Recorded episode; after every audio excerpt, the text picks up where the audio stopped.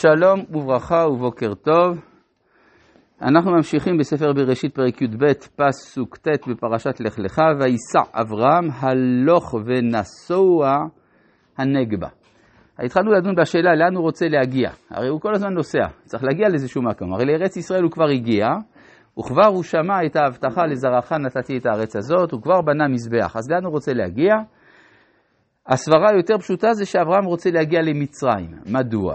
משום שאברהם לא זנח את הרעיון של תיקון העולם כולו. וכיוון שהוא עסק לפני כן באור כסדים ובחרן בהתמודדות עם התרבות הבבלית, אשורית, של אותם הימים, עכשיו הוא הולך אל המקום של הגדולה שבתרבויות האנושיות של אותם הימים, מצרים, אולי אפילו הגדולה בתרבויות בכלל, ו... לא נאסר עליו לצאת מן הארץ, כלומר, למרות שלנו זה אולי יכול להיראות משונה, אבל עבור אברהם זה מובן מאליו. הוא קיבל הבטחה לארץ, עכשיו הוא ממשיך את העבודה. העבודה זה להגיע למצרים. עכשיו, האם הדבר הזה הוא בסדר או לא בסדר? הדבר הזה נפטר מעצם המציאות, כן? ההשגחה העליונה באה לקראתו.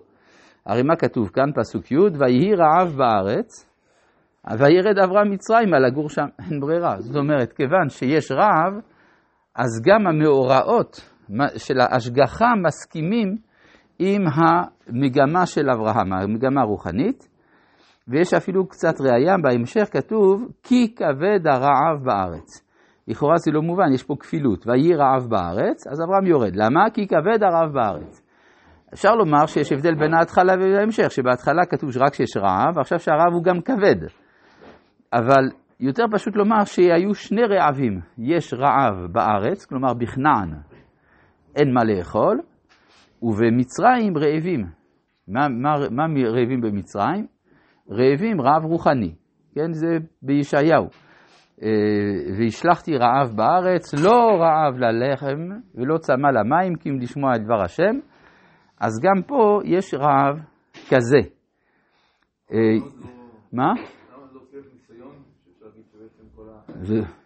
אפשר לראות את זה כניסיון, יש כמה אפשרויות לקרוא את זה. אני אומר, לפי פשוטו של מקרא ממש, נראה שאם הוא כל הזמן נוסע הנגבר, הוא לא מתכוון להגיע לרס מוחמד. אז רש"י אומר שהוא הגיע לירושלים, אבל רק יש בעיה אחת, הוא לא הגיע לירושלים. זה לקח לו עוד 54 שנים עד שהוא מגיע לירושלים. אז מה שאומר רש"י, זה שנכון, הוא נוסע הנגבה, הוא לא יודע, אבל המטרה של כל זה זה להביא אותו להר המוריה בסוף. זה המשמעות. אגב, גם רש"י לא אומר שהוא התכוון להגיע לירושלים, אלא לצד דרומה של ארץ ישראל, ששם ירושלים. זה קצת מורכב, דברי רש"י. זה לא שהוא מסמן כבר את המקום, גם כשהוא מגיע הרי להר המוריה, הוא לא יודע לאן הוא צריך להגיע. אל אחד הערים אשר אומר אליך. גם מצאנו לגבי אה, הרב במצרים שהיה בימי יוסף, גם כן, שיש רמזים בכתוב שהרב שם הוא רב רוחני, כשנגיע לשם אנחנו גם נראה את זה. אה, טוב, ויהי כאשר הקריב לבוא מצרימה. ויאמר אל שרה אשתו, הננה ידעתי, כי אישה יפת מראה את. טוב, כאן עולה השאלה, למה האימהות היו יפות? זה בסדר, זה, זה, זה, אין בעיה, אבל מותר להיות יפה. השאלה היא, מה, כיוון שזה חוזר על עצמו גם אצל שרה, גם אצל רבקה, גם אצל רחל ולאה, גם אצל יוסף. היופי הפיזי של האימהות וגם של חלק מן האבות הוא כנראה בעל משמעות. היפה זה מה שמושך. וגם מצאנו אצל שרה כבר שנקראה יסקה לפי חז"ל בגלל שהכל סכין ויופייה. כלומר, הכל נמשכים אל, ה, אה, אל המשפחה של האבות, משום שמרגישים ששם תקוות החיים של האנושות. ולכן אין פלא שרוצים גם לחטוף את זה. כל אחד רוצה להיות אותה האומה שממנה יבוא תיקון העולם. יש איזה מעמד של כבוד בדבר הזה. כן, היופי פירושו מושך. אז הכל מושך. אז זה בא לידי ביטוי גם ביופי הפיזי. בכלל, אה, בימינו אין קורלציה הכרחית בין היופי החיצוני לבין היופי הפנימי. יכול להיות שאדם הוא יפה בפנים ומכוער מבחוץ, יכול להיות שהוא יפה מבחוץ ומכוער מבפנים. אבל זה בגלל שצינורות השפע התקלקלו מאז חורבן בית ראשון. ולכן יש אי התאמה בין הפנים לחוץ. אבל לפני חורבן בית ראשון, בימי קדם, בתקופה ששכינה עדיין שרתה בעולם, אז בהחלט יש התאמה בין הפנים לחוץ. לכן כשהכתוב אומר לנו שהם היו יפים, זה כדי שנדע שהם היו באמת צדיקים. כלומר, היופי הפנימי הקרין אל החוץ. כן, מצאנו את זה למשל אצל רבי יוחנן, האחרון שהיה עם הנוסחה הזאת, שהוא אמר שאני נשארתי מאחרוני היפים שבירושלים. כלומר, הסגנון המיוחד של היופי הפיזי שהיה אצל, אצל אנשי ירושלים, הביטוי האחרון של הסגנון הזה זה היה רבי יוחנן.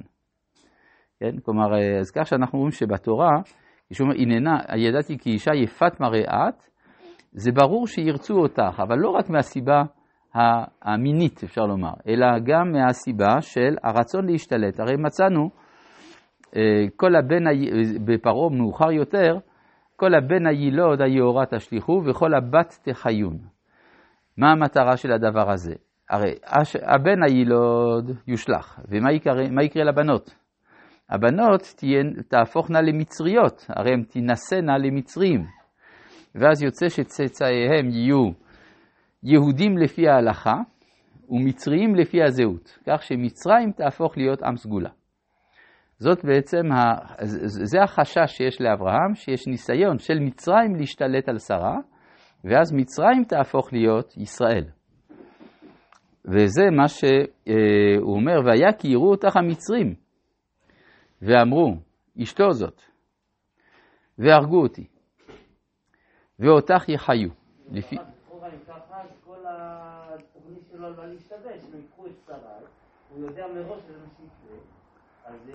הוא לא יודע שזה מה שיקרה. מי אמר לך שהוא יודע שזה מה שיקרה? אני עוד לא יודע. אם אני אקרא את הפסוקים, אני אראה אם אפשר לקרוא ככה או לא. אני עוד לא יודע. כשאני אקרא, אני אדע. כתוב כאן, והרגו אותי, ואותך יחיו. אז זאת אומרת, יש פה שני אה, שני אסונות שאברהם רוצה למנוע. האסון הראשון זה שיהרגו אותו. האסון השני, שיחיו אותה. זאת אומרת, ואז היא עלולה להימסר לידי מצרים. לכן הוא צריך למצוא איזושהי דרך כדי שלא זה יקרה ולא זה יקרה. אמרינה אחותי את. למען ייטב לי בעבורך, זה, ואז זה יציל אותך. כן, מה זה ייטב לי בעבורך? אומר רש"י, ייתנו לי מתנות. כלומר, אברהם אומר, תראי, זה מאוד כדאי שאני אקבל מתנות. למה זה כדאי? הרי, הרי אם יהרגו אותו, מה זה יעזור? אלא הכוונה, ייתנו לי מתנות, כי יגידו, אה, זה האח שלה. אז ייתנו לי מתנות כדי שאני אסכים שתינשאי להם. ואז אני בינתיים ארוויח זמן. זה יביא ספינקס, השני יביא אובליסק, הרביעי יביא פירמידה, החמישי יביא מומיה. אז זאת אומרת שכל אחד יביא משהו, ואז אברהם אומר, רגע, אני צריך לחשוב פה ושם. וחוץ מזה, וחייתה נפשי בגללך, בזכות זה אני גם אחיה. כלומר, יוצא שאברהם מרוויח את שני הדברים. א', ששרה תינצל, שתיים, שהוא יינצל. והשאלה היא, האם הדבר הזה עובד? אנחנו נראה שהיה שיבוש בתוכנית של אברהם, בגלל שיש אדם אחד במצרים שאיננו צריך את הרשות של, פרו, של אברהם כדי לקחת את שרה, וזה המלך. אבל בשביל אדם אחד, אברהם חשב שמהאדם הזה נוכל להימלט. מי ביקש מאיתנו לבוא במגע עם המלך? אז מה גרם שבכל זאת זה הגיע למלך? זה אנחנו נראה בהמשך. אבל בינתיים אני רוצה רק להתעכב לרגע על הביטוי אחותי את. שהוא לכאורה לא ביטוי אה, נכון מהבחינה של הדקדוק העברי. אמרינה שאחותי את, או אשר אחותי, כי אחותי את, או אחותו אני. אבל מה שכתוב כאן, אמרינה אחותי את, זה בא לומר שלכאורה, ששרה צריכה להגיד למי שהיא אחרת, אחותי את. וזה בוודאי לא הייתה הכוונה, אלא נראה שכאן אברהם מוסר איזשהו סוד לשרה, איזה קוד שעל פיו מתברר להם, מה, מתברר לשרה מה באמת הם באו לעשות שם.